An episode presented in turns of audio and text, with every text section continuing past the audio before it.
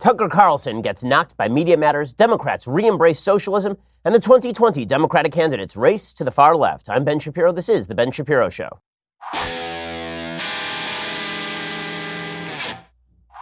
Well, we have a lot to get to today, and we'll jump right into it, but we begin first by reminding you that when you enter the bathroom to make yourself presentable for the day, you need the best products available. And that's why I love Dollar Shave Club. I love that Dollar Shave Club has everything I need to look, feel, and smell my best. What I love even more is the fact I never have to go to a store. That's because number one, DSC delivers everything I need directly to my door. And number two, they keep me fully stocked on what I use so I don't run out. Here's how it works. Dollar Shave Club has everything you need to get ready no matter what you are getting ready for. They have you covered head to toe for your hair, your skin, your face, you name it. They've got it. And they have this new program where they automatically keep you stocked up on the products you use. You determine what you want when you want it. It shows up right at your door from once a month to once every six months. That's what I do for their Amber Lavender Body Cleanser. It is so calming and soothing. And I'm a guy who can use some calm and smooth, uh, soothe. So go check out their product Sage Black, Black Pepper Shampoo. They've got just the best product. Plus, with their handsome discount, the more you buy, the more you save. And right now, they've got a bunch of starter sets you can try for just five bucks, like their oral care kit. After that, the restock box ships regular sized products at regular price. So what are you waiting for? Get your starter set for just five bucks right now at dollarshaveclub.com slash Ben. That is dollarshaveclub.com slash Ben. Once more, dollarshaveclub.com slash Ben. All right, well, we begin with Media Matters doing what Media Matters does, being terrible people who spend all of their time digging up old comments by people they don't like. Now, the way the media covers all of these Media Matters stories is they cover it as though suddenly audio was unearthed, as though old material suddenly rose up out of the soil like a volcanic eruption, and suddenly the material was made public. So, what you will see today is headlines about Tucker Carlson of Fox News, in which the media report that old audio emerges Right? So USA Today's headline is Tucker Carlson refuses to apologize amid uproar over past comments on extremely primitive women. And then you've got a headline from CNN.com. Tucker Carlson refuses to apologize for his misogynistic remarks. And then you've got Market Watch. Tucker Carlson unapologetic after using C word, hurling other insults at women. In interview, he shrugs off as naughty. Okay, all of this just randomly occurred. You know, it's, it's, it's magical. It's spontaneous. And the outrage is very real. Okay, it's not it's not ginned up in any way. It is very real. It's a bunch of people who are walking around and suddenly old audio from like 2007 just boom clocked them right in the head and they were super offended and now they've decided to hashtag boycott Tucker Carlson. Okay, so let me go back to the beginning. Here's what Media Matters is. Media Matters was a Clinton associated institution founded by David Brock, who is one of the slimiest people in the history of modern American politics. And it was specifically designed to take right wing hosts off the air. Media Matters was specifically designed as an organization that was going to target right wing hosts, the members of the quote unquote vast right wing conspiracy, and then destroy them. And the way they were going to do this is they were going to dig up comments or find comments that they could either take out of context or that they could spin up to, to levels of rage unforeseen by human eyes before. And then they were going to call up advertisers. So they were going to militarize a small base of people to call up advertisers on right wing shows and then convince those advertisers to pull their advertiser, advertising lest there be blowback and boycotts. So they did this to Rush Limbaugh. Remember, they did this to Rush Limbaugh in the aftermath of his Sandra Fluke comments. You'll remember that they've tried to do this to Sean Hannity. They've tried to do this to Laura Ingraham. They've tried to do this to pretty much everybody on the right. Media Matters makes a living going after the advertisers of everybody else. And they have this huge endowment from a variety of left wing sources, including George Soros. So they have a huge amount of money. And this means they can dedicate employees full time to simply going back and digging up everything that people who are conservative have ever said, and then trying to use those things to club them over the head. It's all bad faith. It's all gross. And the specific goal, I mean, they're not shy about this. The specific goal is to knock people they disagree with off the air. Now, this is actually a very easy business. It really is. I know because a few years back, I ran an organization called Truth Revolt. Truth Revolt was specifically and openly designed as a right wing version of Media Matters. We said so openly. It was an aspect of the David Horowitz Freedom Center. And what Truth Revolt was designed to do was create mutually assured destruction. So, for example, what we would do is every night we would watch Al Sharpton's show, and every night we would watch Martin Bashir's show, and every night we would watch Alec Baldwin's show every Friday night. And then we would call up advertisers we would have 100 people. That's all it took. We'd have 100 people and we would issue emails to those activists. And we would tell those activists, call these advertisers and tell them to stop advertising on Martin Bashir when Martin Bashir says that somebody should, should excrete into Sarah Palin's mouth. And then the advertisers would drop because advertisers are notoriously squirrely when it comes to political when it comes to political advertising. They don't want the blowback. Mostly advertisers want to be left alone. Mostly what advertisers want is they want to be able to advertise to their audiences in peace. They advertise on a wide variety of shows. Every advertiser on my show, for example, advertises on left wing shows as well. And that's good for the country. It is good for the country that advertisers advertise on a wide variety of political shows. But Media Matters wants to make it unpalatable for advertisers to advertise on any show that is not on MSNBC, which is why they are now digging up audio that was publicly available when Tucker Carlson was working for, wait for it, MSNBC, and now they're using it to try to start boycotts against, wait for it, Fox News. That's what Media Matters does.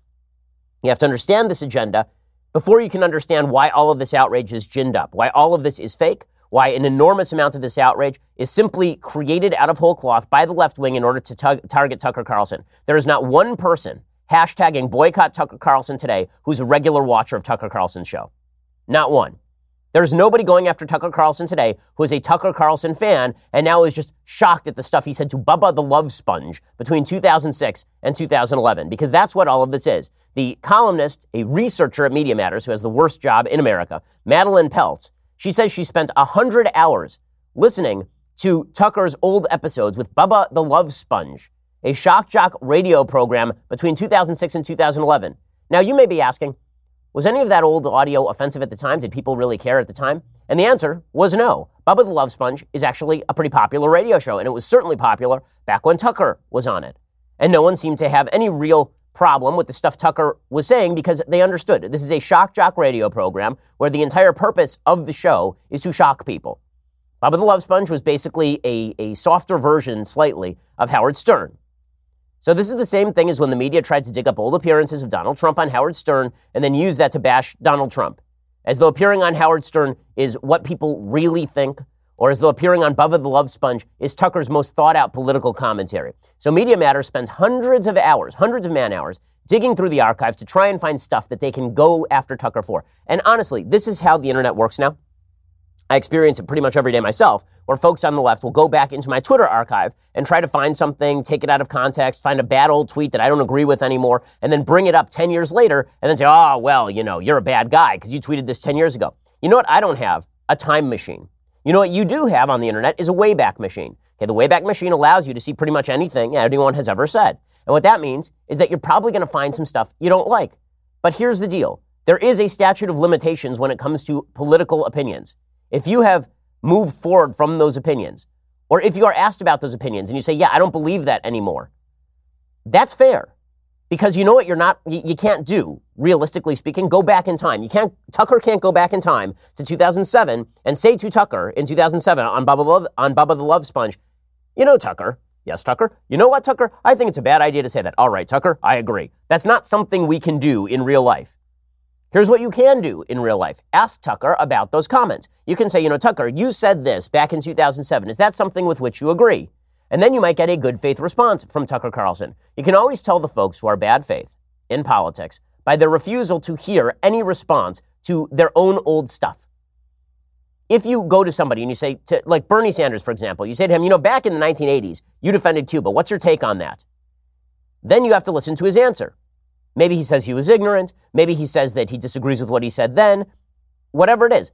The reason that old audio of Bernie Sanders is still useful is because Bernie still believes all the things that he believed back in the 1980s. The same thing, I'm sure, is not true of the stuff that Tucker Carlson said on Bubba the Love Sponge. And listen, this is not about me defending Tucker per se. I defended James Gunn. James Gunn was a director. You'll remember him from Guardians of the Galaxy. And James Gunn had some bad old tweets, some bad old tweets in, made, in which he made pedophilia jokes. And those were taken out of context in bad faith to try and suggest that James Gunn was actually pro pedophilia or was a pedophile himself because he was making pedophilia jokes. Because just like Tucker, he was a shock jock back then and he was doing shock jockey things. Right? Tucker was on with the shock jock. James Gunn was sort of a, a shock filmmaker, and that's what he did. And I said at the time, this is old stuff. Everybody knew about it at the time. That's not what he does now. Why are we doing this? Why do we have to manufacture outrage? There are enough things to be outraged over in modern American life. You don't actually have to go back 15 years to the stuff that people said back on Twitter and then get angry about it. And we see this in its most extreme form with a couple of weeks ago, people going after the old comments from 1971 of John Wayne and getting outraged over crap that John Wayne said. John Wayne's been dead for 50 years, and people are still getting angry at the stuff he's saying. Why? Because it connects with a political agenda, which is to polarize us in the here and now. So here is what Media Matters found. So they went back and they found some stuff that, that Tucker said on Bubba the Love Sponge, in which he diminished the actions of Warren Jeffs, who was then on the FBI's 10 most wanted fugitives list for involving arranged illegal marriages between adults and underage girls. He talked about sex and young girls, and he defended statutory rape. Now, some of this, I'm sure, was him just being shocky because he was on with Bubba, the love sponge. And all of it was public at the time. It wasn't like he was saying this behind closed doors and suddenly it emerged. Bubba the love sponge was widely listened to. Nobody seemed to have a problem with it then because he was on MSNBC. Now, does that mean his comments are unobjectionable? No, if he actually believes that, this stuff is egregious. But the question is, do you actually think that Tucker believes this stuff now? Do you think that Tucker actually believed that stuff then, or was he just appearing on a shock jock radio show and saying shock jock things because he was on with a shock jock? Now, Media Matters knows better than this, obviously. This is all bad faith garbage, and everybody knows it's bad faith garbage. So Tucker has now responded to all of this. He, he put out a little statement. We'll get to that in just one second. First, let's talk about your morning coffee. So I will, I will tell you, yesterday, the clock skipped forward. And I woke up in the morning and I was dead. And that's why I needed my morning coffee from Black Rifle Coffee. Morning coffee is an American institution. That's why when it comes to starting my day, I reach for the most American coffee on the market, Black Rifle Coffee. Black Rifle Coffee gives a portion of their sales to veterans and first responder causes. Black Rifle Coffee is roast to order, guaranteeing you fresh, delicious coffee with every order. Black Rifle's Coffee Club makes things easy. You just pick your blend and the amount you want, and Black Rifle ships your coffee right to your door every month, hassle free. And while liberals threaten to further tax your hard earned money with their socialistic agenda, Black Rifle Coffee is fueling the fight for freedom by upping their offer to 20% off. Take advantage by visiting blackriflecoffee.com slash Ben. Receive 20% off your entire order. That is blackriflecoffee.com slash Ben for 20% off. Blackriflecoffee.com slash Ben. And when you use that slash Ben, you get 20% off your entire order. Again, the folks at Black Rifle Coffee, wonderful pro America people. They give a portion of their sales to veterans and first responder causes, and their coffee is terrific. Go to blackriflecoffee.com slash Ben. Check it out and get 20% off your entire order. Alrighty, so Tucker has fired back at Media Matters, and he did so in what is the most appropriate way. He, he tweeted out this statement Media Matters caught me saying something naughty on a radio show more than a decade ago. Rather than express the usual ritual contrition, how about this? I'm on television every weeknight live for an hour. If you want to know what I think, you can watch. Anyone who disagrees with my views is welcome to come on and explain why. That's refreshing. Good for Tucker.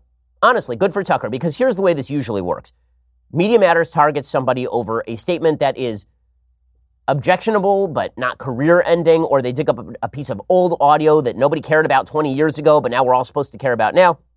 And then the person is hit with a wave of advertiser boycotts, and then they express contrition for their comments, and then the contrition is used as an excuse to pummel them further because it's an admission of guilt.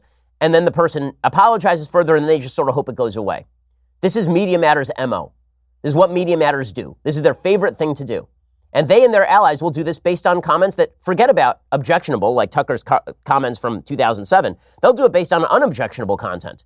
They tried to do this to me early this year when I made some comments about why pro life people would not be in favor of abortion across the board, even if you knew that a person was going to commit crimes in the future. And it made a reference to pro life people not killing Hitler in the womb because the idea was that pro life people don't believe that you should be able to kill people based on the possibility of them committing future crime. That was specifically directed at an argument in the book Freakonomics. Folks on the left took it out of context and then they tried to call our advertisers and manufacture outrage. This is what folks on the left do. So good for Tucker Carlson for not playing that game. Good for Tucker Carlson for saying, listen, I'm not going to pretend that my contrition is going to somehow alleviate your crazy. It's not going to. If you want to ask me about it today, come, ask me about it today. But if you're going to dig up old stuff that I said 10 years ago and then use it as an excuse to just try and destroy me as a human being, try to destroy my livelihood, you can go to hell. Honestly, good for Tucker, because this is what the response should be from everyone. You know what the response should be from everyone when somebody digs up a piece of 10 year old audio? Honestly, the response should be was it public? If it was, then the response should be, Am I supposed to be deeply disturbed by it now? Maybe I'll go ask this person about that audio. And then if the person doubles down on a bad on a piece of bad audio, if the person doubles down, suggests that they were right about a, a then that's an, that's a here and now problem. So I'll explain in just a second what this means for people who are not Tucker Carlson, like for example Joy Reid over at MSNBC. So Joy Reid, host over at MSNBC. And Joy Reid has a long history of bad blog posts. There are a bunch of homophobic blog posts and anti Semitic blog posts, apparently, back from 2004, 2003, going back 15 years ago. And people were digging those up and using them against Joy Reid. And my initial take on Joy Reid was exactly the same as it was on Tucker Carlson, which is she shouldn't be fired. She shouldn't lose advertisers. If you're going to lose advertisers, you should lose advertisers based on stuff you say now, not stuff that you said back in history, because nobody has a time machine. We all have a Wayback Machine. We can all see what people said 10 years ago, but none of us can go back and correct the things we said 10 years ago. If we're given the opportunity to do so now, and we don't, that's a different story. And that's where Joy Reid went wrong. So Joy Reid was asked about all that stuff. And instead of her just saying, listen, I've grown, I've progressed, I don't believe those things anymore, I wish I'd never written them which is the honest way to go about a conversation with any human being. If she had done that, that's fine, right? This is the way that we all deal with stuff that we've done in our past that we don't like. When we have a fight with our spouse, forget our spouse, we have a fight with a friend or an acquaintance, and we say, you know, I really didn't like what you did to me a year ago, and the person says, you know what, you're right, I'm sorry. That's the end of the story, is it not? Now, it's different if the person says, you know what, I'm glad I did what I did a year ago. I'm glad I smacked you in the head a year ago. Good for me. That's a sin in the here and now. That's not a sin in the past. You can't correct sins in the past. All you can do is express atonement for them or say that you've changed and changed your mind. That's all you can do. If you double down on them, that's a sin in the here and now. That's where Joy Reid went wrong because what Joy Reid did is she said, That wasn't me. I was hacked. I never made a mistake. I've never made a mistake. Now, again, I've talked about this in a variety of contexts this idea that we have now created a society where it is impossible to apologize for stuff that you've done in the past where something arises from the past. We talked about this in the context of, of Kevin Hart during the Oscars. So you tweeted something 10 years ago. You did a comedy routine 10 years ago. And people now bring this back up to try and wreck you. And if you apologize, they say, aha, that's because you were guilty, which means you were bad. And because you were bad, we're going to try and wreck you. Or alternatively, you say, you know, I've changed. They say, well, you don't get to change. Sorry. If you would really, if you didn't like that stuff you said, you should have preemptively come out and you should have apologized for it preemptively. And that's the take of a lot of folks on the left. Well, what that means is the only people you're going to get in politics or public life are people who are A, unrepentant, or B, willing to preemptively, every time they, they change their mind, preemptively come out and say something about it and unburden themselves. We talked about this in the context of Ralph Northam in Virginia. I said about even Ralph Northam, a Democrat in Virginia with whom I heartily disagree on a variety of issues including infanticide. I said about Ralph Northam that if Ralph Northam had come out about his Facebook in 1980, his yearbook in 1985, the one where there was a guy in blackface and a guy in a KKK outfit, and said that was ignorant and terrible of me. It shouldn't have been on my Facebook page. I feel terrible about it. The reason I've not commented on it until now is because I feel guilty about it. I wish people had forgotten. Now that it's raised again, it's opened old wounds that I that honestly I wish had been buried. I, I've, that's not been my life. That would have been a good response to the situation. Instead, he said that it wasn't his, it had somehow sneaked into his yearbook. He gave the same answer as Joy Reid. Well, that is a sin in the here and now. That's not a sin 10 years ago or 20 years ago or 30 years ago anymore. That's a sin in the here and now. Like, here's the way these things should go, honestly. Somebody brings up an old thing you said. You either say, I agree with it or I disagree with it. And then you say, you know what? Deal. Deal. If you're, if you're that offended by crap I did 15 years ago, take a hike. And if I say it now, then you have a right to be offended. But none of this 20 years later, I'm going to go back and dig up something that you did and then get super offended by it now. That's, that, that's generally absurd because, once more, there are no time machines. You don't get to wreck somebody based on stuff they said 20 years ago without even asking them whether they agree with it now or looking at whether they were joking or whether they were on a shock jock show or any of the rest of it. Because let's be real, you're not actually outraged by this stuff. The number of people who are actually outraged by Tucker Carlson's bad comments from 2007 is no one. Everybody on the left, and, and again, that doesn't mean the comments were outrageous. I think if I had heard these comments in 2007, maybe I would have been outraged. I didn't know about them. But I'm not going to pretend to be outraged by something that Tucker Carlson said on Bubba the Love Sponge in 2007. Sorry, I have better things to do with my life. Now, if Tucker comes out today and starts defending Warren Jeffries, if Tucker comes out today and starts talking about how much he's in favor of 27 year olds in arranged marriages with 16 year olds, which is allegedly what he said. Well, it's what he said on tape with Warren Jeffs or whatever about Warren Jeffs on the on Bubba the Love Sponge. If he says that today, then there's a reason to rip him up and down. But there's no reason to rip him up and down based on old audio that he has not even given a chance to talk about or defend or disassociate himself from. This stuff, the reason this is dangerous is because it can be done with pretty much anybody. Anybody who's been in public life for more than the last 30 seconds is going to have stuff on their record nobody likes. And if we make it the rule that you can't advertise on any show where somebody has ever said anything you dislike, ever, there will be no more political, there will be no more advertising on political radio or political television. It will, in fact, circumscribe the capacity of people to bring their political opinions to the fore. We'll be polarizing the, pub- the public for no apparent reason. Listen, if you don't like Tucker, you already don't like Tucker. How many people additionally don't like Tucker today because of stuff that Tucker said 15 years ago or 10 years ago or whatever it is? The answer is zero. Everybody already had an opinion. All that faux outrage is, is faux. And this is faux outrage from Media Matters, and they do it professionally because their real goal here is not to make America better by cleansing it of its past sins. That is not the goal here. The goal here is to throw Tucker Carlson off the air. If they don't like Tucker Carlson, they should watch his show tonight. And if he says something they disagree with, then they should then they should argue with him. But I will also say holding advertisers responsible for the 10-year-old sins of hosts is really gross. You think that that Joy Reid's advertisers approve of everything Joy Reid said in 2003? They weren't advertising with her then. And by the way, if you're going to boycott anybody for Tucker's old comments, boycott MSNBC. They were hiring Tucker at the time. He was working for MSNBC when he said this stuff, not for Fox News. All right, meanwhile, the Democrats are full scale embracing socialism. I mean, they're enjoying their ride to the left. We'll talk about that in just a second. First, let's talk about Congress. I've had it with them. You've had it with them. We've all had it with Congress. Frankly, I've also had it with the executive branch. I'll be honest with you. I've had it with the vast majority of the federal government at this point because they've completely overrun the boundaries that were drawn for them in the Constitution of the United States. Those beautiful checks and balances that were created by the founding fathers to limit the power of the federal government, they've been completely overthrown. And that's why one of the ways that we can fight back is to use a convention of states. I'm a big believer in calling a convention of states where we, the people, can propose amendments. Amendments like, for example, reestablishing the checks and balances between Congress and the presidency, getting rid of executive branch agencies, ensuring that legislation passed by Congress is understandable and on a single issue. No more omnibus packages. There's lots of stuff we could do with some constitutional amendments. Calling a convention of states, however, is the only way to make that happen. There are already 3.8 million people with us on this. There are more every day. So join me and my friend Mark Meckler. Go to conventionofstates.com slash Ben and sign the petition today. That is conventionofstates.com slash Ben.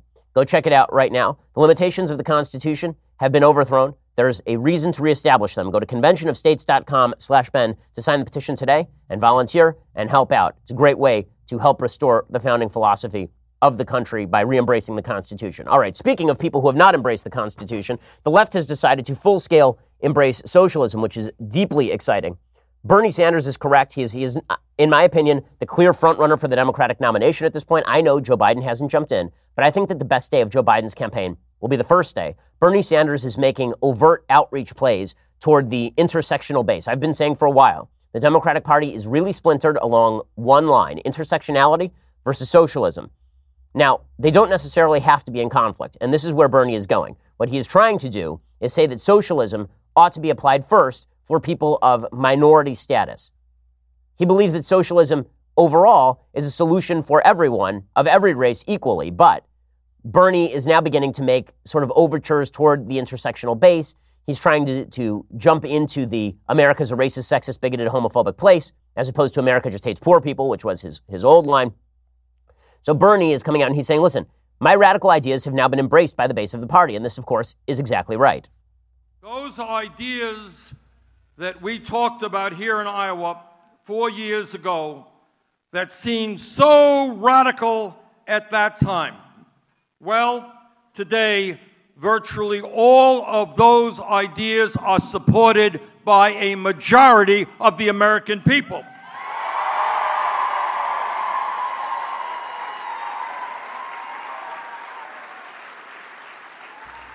And they are ideas that Democratic candidates from school board to presidential candidates are running on today. Okay, so you know, he is right about this. The fact is that because we live in a time where people are disconnected from the actual impacts of socialism, very few people in the United States have ever lived under socialism, and all of them are expatriates from socialist dictatorships, essentially it's very easy to re embrace bad ideas because nobody ever sees the price tag. One of the beautiful things about being Bernie Sanders in being a socialist in general in the United States is you get to point to programs in other countries and say, we ought to do that. And then when people ask, how do you pay for that? You go, it'll pay for itself, which is the same thing you hear in timeshare presentations, and it is not true. And when, whenever somebody says, you know what, forget about the price tag, it's going to pay for itself, check your wallet because I'm sure it is gone. And somebody is already buying stolen VCRs from the back of a truck with it. Okay, that is the way socialism tends to work.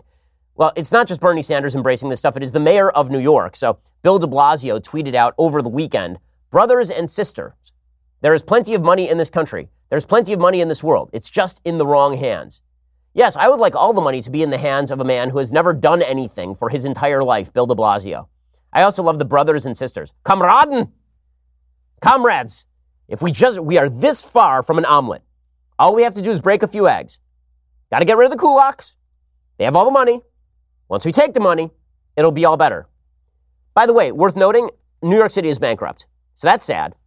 So his own city is essentially bankrupt at this point, and he's got nothing to say about that except that he wants to take more money from rich people, which of course is not going to work. Okay, the, the reason uh, even New Jersey, even New York Governor Andrew Cuomo has says we can't we can't raise taxes on the rich people anymore in this state. They're all leaving and going to Florida. The largest contingent of, of New Yorkers outside of New York is now living in Florida because everyone is leaving, including, by the way, Alexandra Ocasio Cortez's mom, who said she moved down to Florida because there was less property tax. But Bill de Blasio is still trying to play this class warfare game where he is pushing for taking away wealth from some and giving the wealth to others. Socialism is all fun and games until it's actually implemented. When it is implemented, like in Venezuela, there's no electricity, Caracas, Venezuela is now in its fourth day of complete darkness. Refrigeration has failed. People are eating spoiled and rotten food. Socialism, working wherever it's tried. And don't give me Norway and Denmark, guys. Those are capitalist countries with some redistributionist programs stacked on top. If you're talking about socialism, you have to talk like Bill de Blasio, which means nationalization of industry and removal of money from those who make business to those who don't. Well, one of the lead proponents of this nonsense is, of course, Alexandra Ocasio Cortez, who says the same dumb stuff as Bernie Sanders, but is younger and more attractive and snaps her fingers in a Z formation. And so that means she's cool, I guess. I don't know what that means. In any case, AOC says, if you do not have a job, she was speaking at South by Southwest, and she said, if you don't have a job, you are left to die under capitalism. That's what socialism means not leaving people to die, which is weird since socialism killed over 100 million people in the last century and is killing a bunch of people in Venezuela right this instant. But apparently, under AOC, if you don't have a job under capitalism, you are left to die.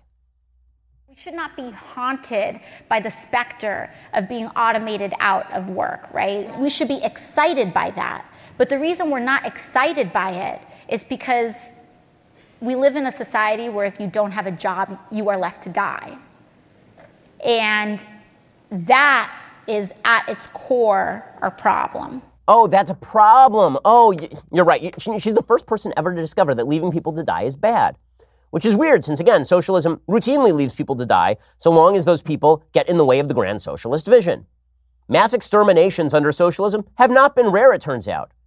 Dissidents are still in jail in Cuba. People in Venezuela, as I mentioned, starving to death. China eradicated some 40 million of its own citizens. The Soviet Union routinely gulagged political opponents and also killed a bunch of people in the Ukraine in the 1930s. So socialism basically has been a party.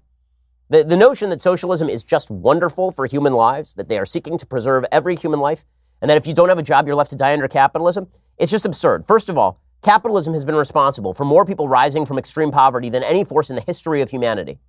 Look at world GDP since the implementation of free markets, and what you will see is a straight line up it's exponential growth in world GDP since the implementation of free markets. When it came to top down control of government, top down control of markets via government, you don't even have to go back to the socialist past to see how much that has failed. That was the rule, not the exception, in virtually all human societies up till about 1800. And then we started thinking, hey, wait, what if we left individuals to pursue their own economic decisions in peace? And world GDP exploded. It is also amazing to me and, and truly astonishing how folks on the left so often conflate government action with kindness. I mean, I don't know how much AOC gives in charity. I do know that people who tend to vote socialist give less charity than people who tend to vote Republican because Republicans tend to be religious. And that means that we spend a lot of our money on charity. We give tens of thousands of dollars, I mean, literally per person in many cases, to charity. If, if you just look at the studies, people in red states give more charity than people in blue states. People who are religious give more charity than people who are non religious. People who vote Republican give more charity than people who vote Democrat. These are just well established facts the conflation of government action with helping the poor is truly perverse. The fact is that over the long span of history, including in modern history, the first place that religious people go when it comes to hard times is their religious community. Under capital, capitalism does not bar you from being part of a social institution that helps pick up the slack. Government grabbing all the resources and getting rid of the profit incentive, which is what AOC wants to do. She doesn't just want to redistribute the gains, she wants to get rid of the profit incentive entirely, as we'll see. That generates enormous poverty.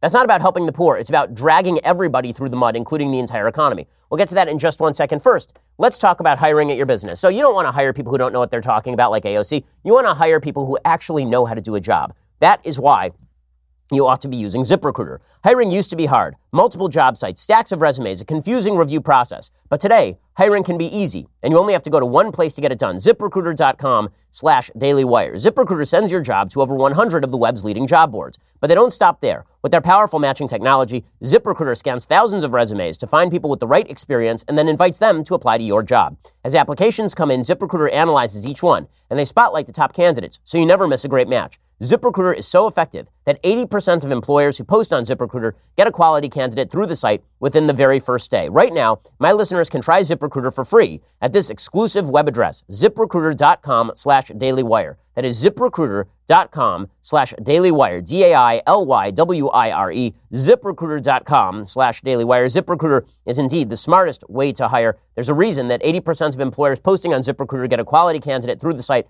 within the very first day. All right, we're going to get to the rest of AOC's embrace of socialism, and then we'll get to some 2020 Democrats who are making trouble for themselves. They've actually got some trouble. We'll get to all of that in just a second. First, you're going to have to go check out dailywire.com and subscribe. For $9.99 a month, you get the rest of the of the Ben Shapiro show. You get the you get two additional hours per day of the Ben Shapiro show. We do 2-hour radio show in the afternoon and you get you get to be part of that. You get to ask us questions during the breaks. All sorts of goodies available to you. Plus, you get Andrew Klavan's show, you get Michael Knowles' terrible show, like all sorts of great things. Plus, Michael Knowles' show when you subscribe. And for $99 a year, you also get this, the very greatest in beverage vessels. Check out that leftist tears hot or cold tumbler. It is magnificent. Now, I want to remind you, in just eight days, my new book, The Right Side of History, detailing the crisis of purpose that's happening right now in Western civilization, is released. So if you want to know how we got here, how we can get back on track, if you want to know what Western civilization is all about, pre-order today at Amazon, Barnes & Noble, any major bookseller. I really can't wait to share it with you.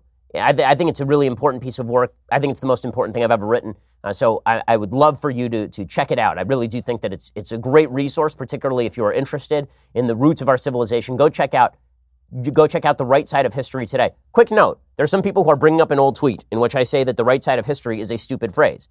Yes, it is a stupid phrase when it is used to justify whatever your politics of the moment are right now.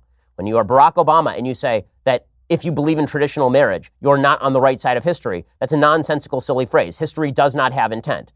The whole title of the book is a play on the phrase. The whole title of the book is if there is a right side of history, it's that the right, the right things throughout history have been generated by certain fundamental truths. It's about looking at what in history is good. It is not about trying to justify your silly social proposal of the day by appealing to, in a hundred years, history will have justified me. Okay, just a quick note on that. Anyway, go check out the book. The book is totally worthwhile. I think it's really good. Endorsed by lots of wonderful people, ranging from Daniel Hannan over at the EU Parliament to Jordan Peterson to Arthur Brooks. I mean, just a, a wonderful plethora of people have endorsed it. I'm truly grateful for that. Go check out The Right Side of History right now. It comes out in eight days. I do do the audio read. So if you love the sound of this voice, you can get like six and a half more hours of it by going to, yeah, I read fast. Go check out The Right Side of History today. All right. Also, check us out at YouTube, iTunes, leave us a review. We always appreciate it. We are the largest, fastest growing conservative podcast and radio show in the nation.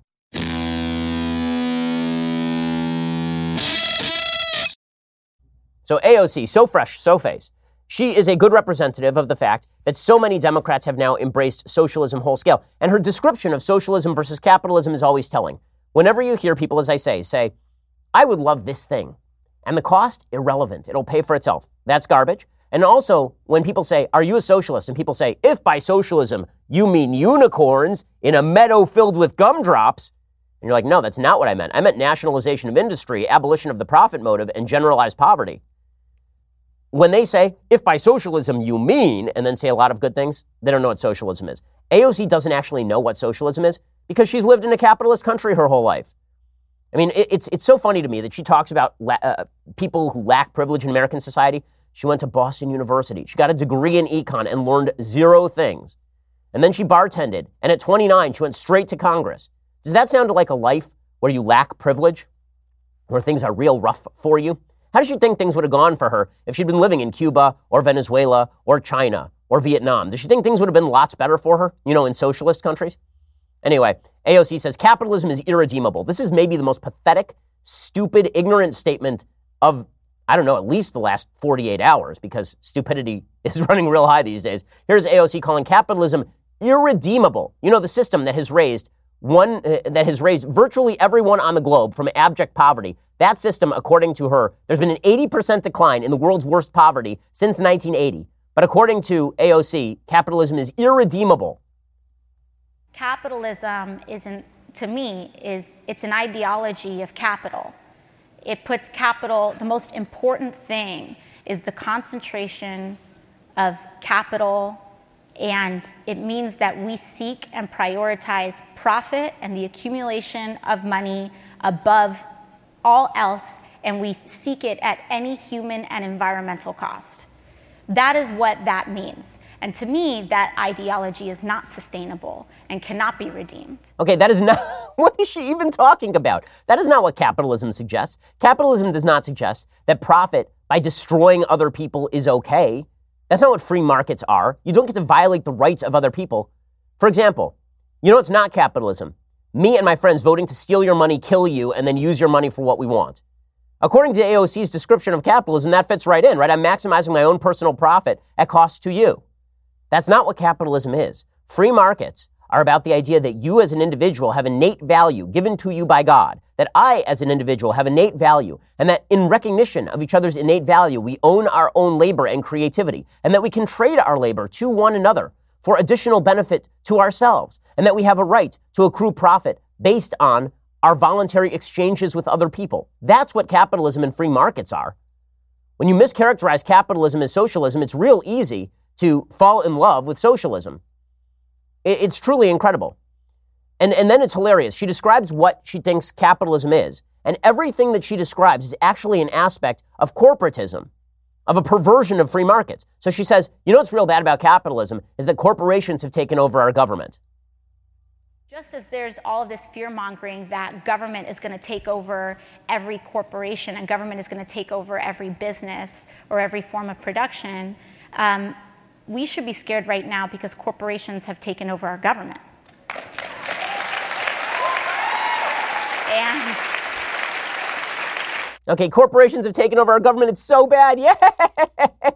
okay, so her proposal is that corporations should not take over government. I agree. Okay, corporations should not take over government. You know what that's an aspect of? Corporatism, top down government control. When the government has too much power, corporations try to grasp at the government's power. You know what also is not a solution? Government taking over corporations. In both cases, you are talking about small groups of people who are now controlling the entire system on behalf of themselves. But she doesn't see this because, once again, it is easy to be a socialist when you never actually have to imbibe the cost, when the cost has nothing to do with the actual proposals that you are making. And now AOC's foolishness doesn't stop there. And the reason we spend so much time on this is because AOC really is, in the same way that Donald Trump is the id of sort of populist nationalism. He says whatever comes to mind. AOC is the id of the socialist push in the United States. And that id has about as much brains as my two year old son sticking his finger repeatedly into the light socket and then declaring himself a light bulb.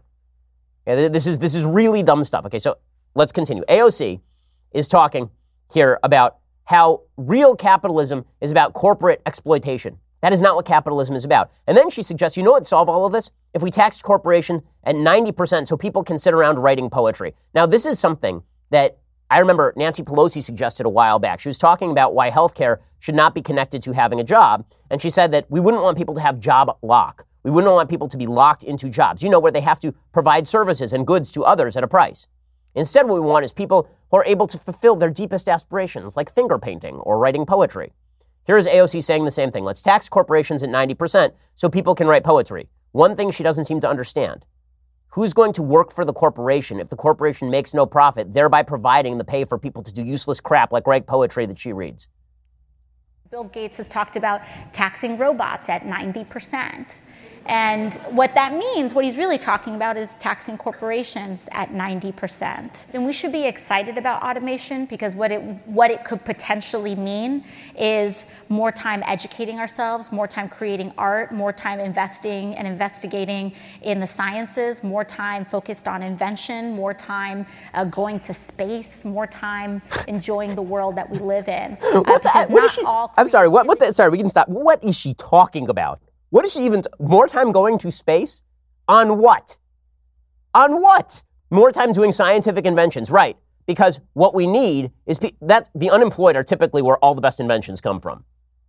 That's that's usually where it happens, right? You just quit your job and then you go in your back room and you tinker around like you're on Wonder Lab from the 1990s on Nickelodeon with Bill Nye or something. And then you, that's when you come up with the greatest inventions. Greatest inventions are not made by people, you know, employed by universities or, or who are working for some sort of R&D department. The greatest inventions are made by unemployed people in their basements. Historically. Like Dr. Frankenstein, for example, unemployed guy in his basement. Made an awesome, you know, person out of different body parts. Unemployed, what if that guy had had to work? Would he have ever made an animate monster? No, he would not have. And then would the world have been worse off? You bet. You bet. I mean, what is she going to space? What, does she think people go home and they just build a rocket in their backyard? You think Elon Musk just goes home and builds a rocket in his backyard, or does it take billions of dollars to build those programs? I mean, legitimately, the insane ignorance of this human being being touted as a genius. And she says, oh, let's tax corporations at 90%. Okay, if we tax corporations at 90%, of their profit margin, you think they're going to maintain the same employment base? Do you really think they're not just going to fire people? Or do you think that maybe they will organize in a different way without filing as an LLC, for example? They'll just file as an individual.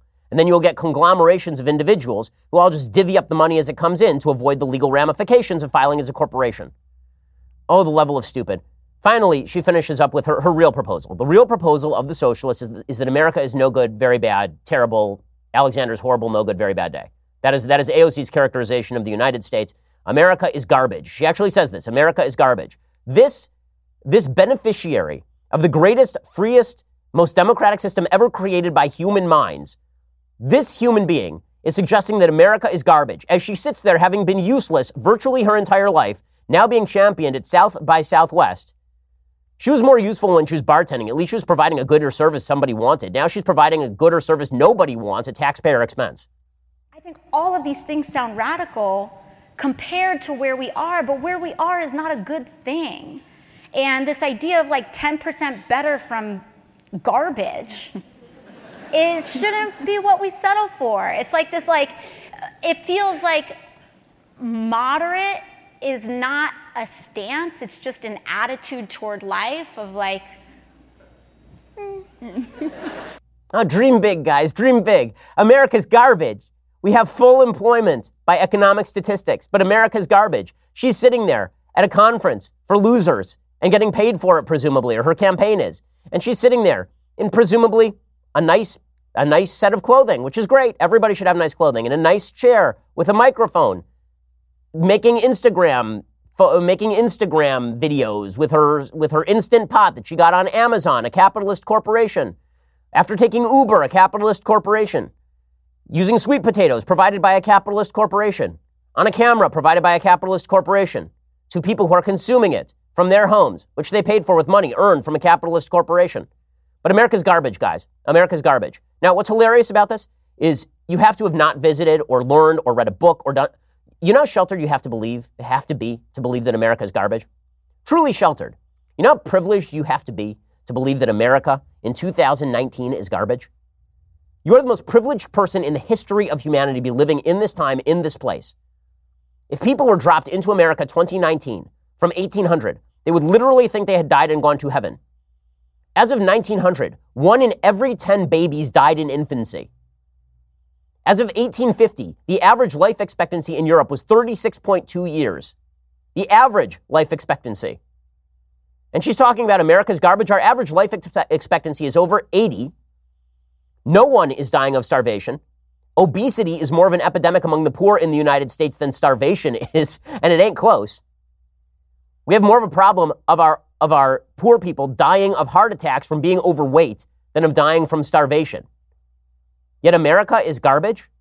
The, the utter ingratitude of this perspective is truly astonishing, and the mischaracterization of free markets and the attempt to paint socialism as some sort of boon for humanity's good side, as opposed to the collective simply trumping the individual, which is the root of socialism. The root of socialism is that individuals don't have power over their labor, that individuals don't have power over their creativity, that the only way for us to, to ensure that human powers of flourishing can break free is by collectivizing everything and then redistributing it so that some of us can finger paint while others of us have a gun pointed to our head at the behest of the federal government.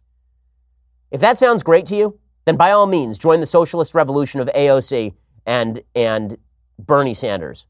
My goodness. Alrighty, time for some stuff I like and then some stuff that I hate. So, things that I like. So, I was convinced by producer Austin that I should watch The Umbrella Academy with my wife over the weekend. I was also convinced by my wife. So, we were trying to browse for something to watch over the weekend.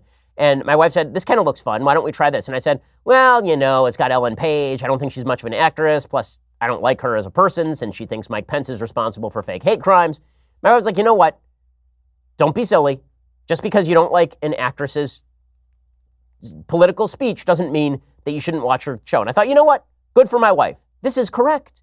This is correct. So we watched The Umbrella Academy, and it's great. By the way, the best thing in it is uh, the guy who plays Diego. I can't remember his name. He was also in a movie that I recommended uh, last week with Jean Claude Van Damme. He's a terrific actor, actually. The, the show is called The Umbrella Academy on Netflix. It's a lot of fun, uh, and it's, it's really good despite Ellen Page's inability to act.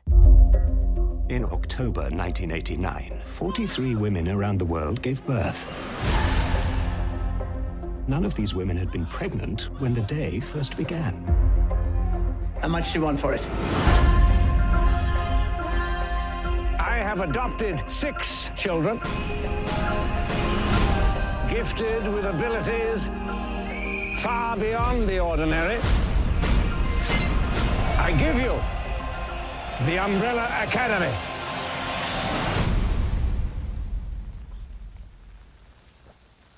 Does anyone wish to speak? He was a monster. Okay, so the show's actually pretty good, and it's, it's pretty entertaining. Uh, the, the actor I'm talking about is David Castaneda. He, he's terrific. Uh, it's the, I can't remember the name of the kid actor. Also, there's a, there's one who plays a kid, and he's he's really good. So the, the show is fun. It's kind of a riff on superhero genre stuff, and uh, and I've been enjoying it. We're about three episodes in, and it's definitely enjoyable. So go check out the Umbrella Academy if you are a Netflix person. Okay, other things that I like. So Alyssa Milano, speaking of actresses with silly political opinions, she tweeted out, "I'm trans. I'm a person of color. I'm an immigrant. I'm a lesbian. I'm a gay man. I'm the disabled. I'm everything, and so are you, Kirk." She was talking to a guy who asked if she was trans, so why did she care about the issue? Don't be afraid of what you don't know or understand. No one wants to hurt you. We are all just looking for our happily ever after. Now, what's hilarious about this is this was sort of the woke position like 35 seconds ago. 35 seconds ago, it was, I'm all of these people. We're all the same, man. You know, you're trans and I'm not trans, but we're all the same. Our inner humanity means that we're all the same. Alyssa Milano got eaten alive by the left for this tweet. She got ripped up and down by the left, saying, You're not any of those things. You're not a lesbian. You're not a person of color. Yeah, I mean, you are a person of color. You're not an immigrant. You're not trans. You're, you're not gay. You're not disabled. You're not any of those. You can't even understand those experiences. How dare you suggest that at our root lies a level of common humanity? When the left eats the left, it's one of my favorite things in the world. This sort of, this sort of Marianne Williamson, Sarah McLachlan, you know, emo, we're all the same underneath stuff that was the hot liberalism of 2005 is now not woke enough. And so Alyssa Milano got destroyed for that tweet in which she was trying to suggest our common humanity. so, man, the left, the left has gone off the rails. Okay, time for a quick thing that I hate. So Ilhan Omar, you'll recall, uh, is the awful anti Semitic congressperson from Minnesota who has spent the last six weeks, eight weeks in Congress saying openly anti Semitic things and then quasi apologizing and then being defended by her Democratic colleagues. Well, over the weekend, she said that she was, in fact, a victim. Once more, she was a victim. We know what hate looks like. We experience it every single day. I have people every single day on Fox News and everywhere posting that I am a threat to this country. I know what it me it feels to be someone who is of faith that is vilified. I know what it means to be of someone who is of ethnicity that is vilified. I know what it means for people to just see me as a black person and to treat me as less than a human. Okay, so this is her shtick. Her shtick is not that people are angry at her because she's a vicious anti Semite. The reason that people are angry at her is because she is a black woman, she's from Somalia, and because she's Muslim. Now, this is sheer nonsense. When Ilhan Omar came to Congress, she wanted to wear hijab in Congress, and they had to change the rules in Congress because you're not supposed to wear head coverings in Congress. And I actively applauded Ilhan Omar being able to wear a hijab in Congress. As a person who wears a funny hat daily, I see no problem with anybody else wearing a hat for religious reasons or a head covering for religious reasons. I think that is totally and utterly fine. I think it is quite good that we have Muslims in Congress. I mean, I don't really care so long as you hold the right principles. The problem with Ilhan Omar is she doesn't hold any of the right principles. She believes a lot of terrible things. Okay, so with all that said, what she says is terrible. And what the right does then, what, what the right, and, and the right criticizing her is correct. The worst thing would be if somebody would come out and say that, for example, Ilhan Omar shouldn't be in Congress because she's Muslim and because she wears that head covering. Like that would be super dumb and would play directly into Ilhan Omar's misdirected sense of victimhood. Cue Jeanine Pirro from Saturday. She's not getting this anti Israel sentiment doctrine from the Democrat Party. So if it's not rooted in the party, where is she getting it from? Think about it. Omar wears a hijab, which according to the Quran 33 uh, colon 59 tells women to cover so they won't get molested. Is her adherence to this Islamic doctrine indicative of her adherence to Sharia law, which in itself is antithetical to the United States Constitution? Oh, no. So, Jeanine Pirro, that's terrible crap. Uh, even Fox News came out and said, uh, we didn't approve that monologue, which is always a bad sign. It's, that's so gross and silly and stupid and backwards. No, wearing a hijab does not mean that you believe all sorts of evil, terrible things. And it, this, this, the, the actual charge that that Omar leveled at Jews, that Jews were suffering from dual loyalty to Israel, is now being leveled at Omar in that particular clip, with Jeanine Pirro basically saying, You wear a hijab, therefore you have dual loyalty to your Islamic principles and not to American principles. By the way, this is the same charge of dual loyalty that was originally leveled at Catholics in the United States, people saying you're loyal to Rome and to the Pope instead of to the United States. It's sheer nonsense. You have to show the actual conflict between the principle and American principles. You can't just point to somebody's funny hat and then say, well, that because of that person's funny hat, they don't believe in America. If somebody did that about my yarmulke, it would be anti-Semitism. If somebody does it about Ilhan Omar's hijab, that's Islamophobia.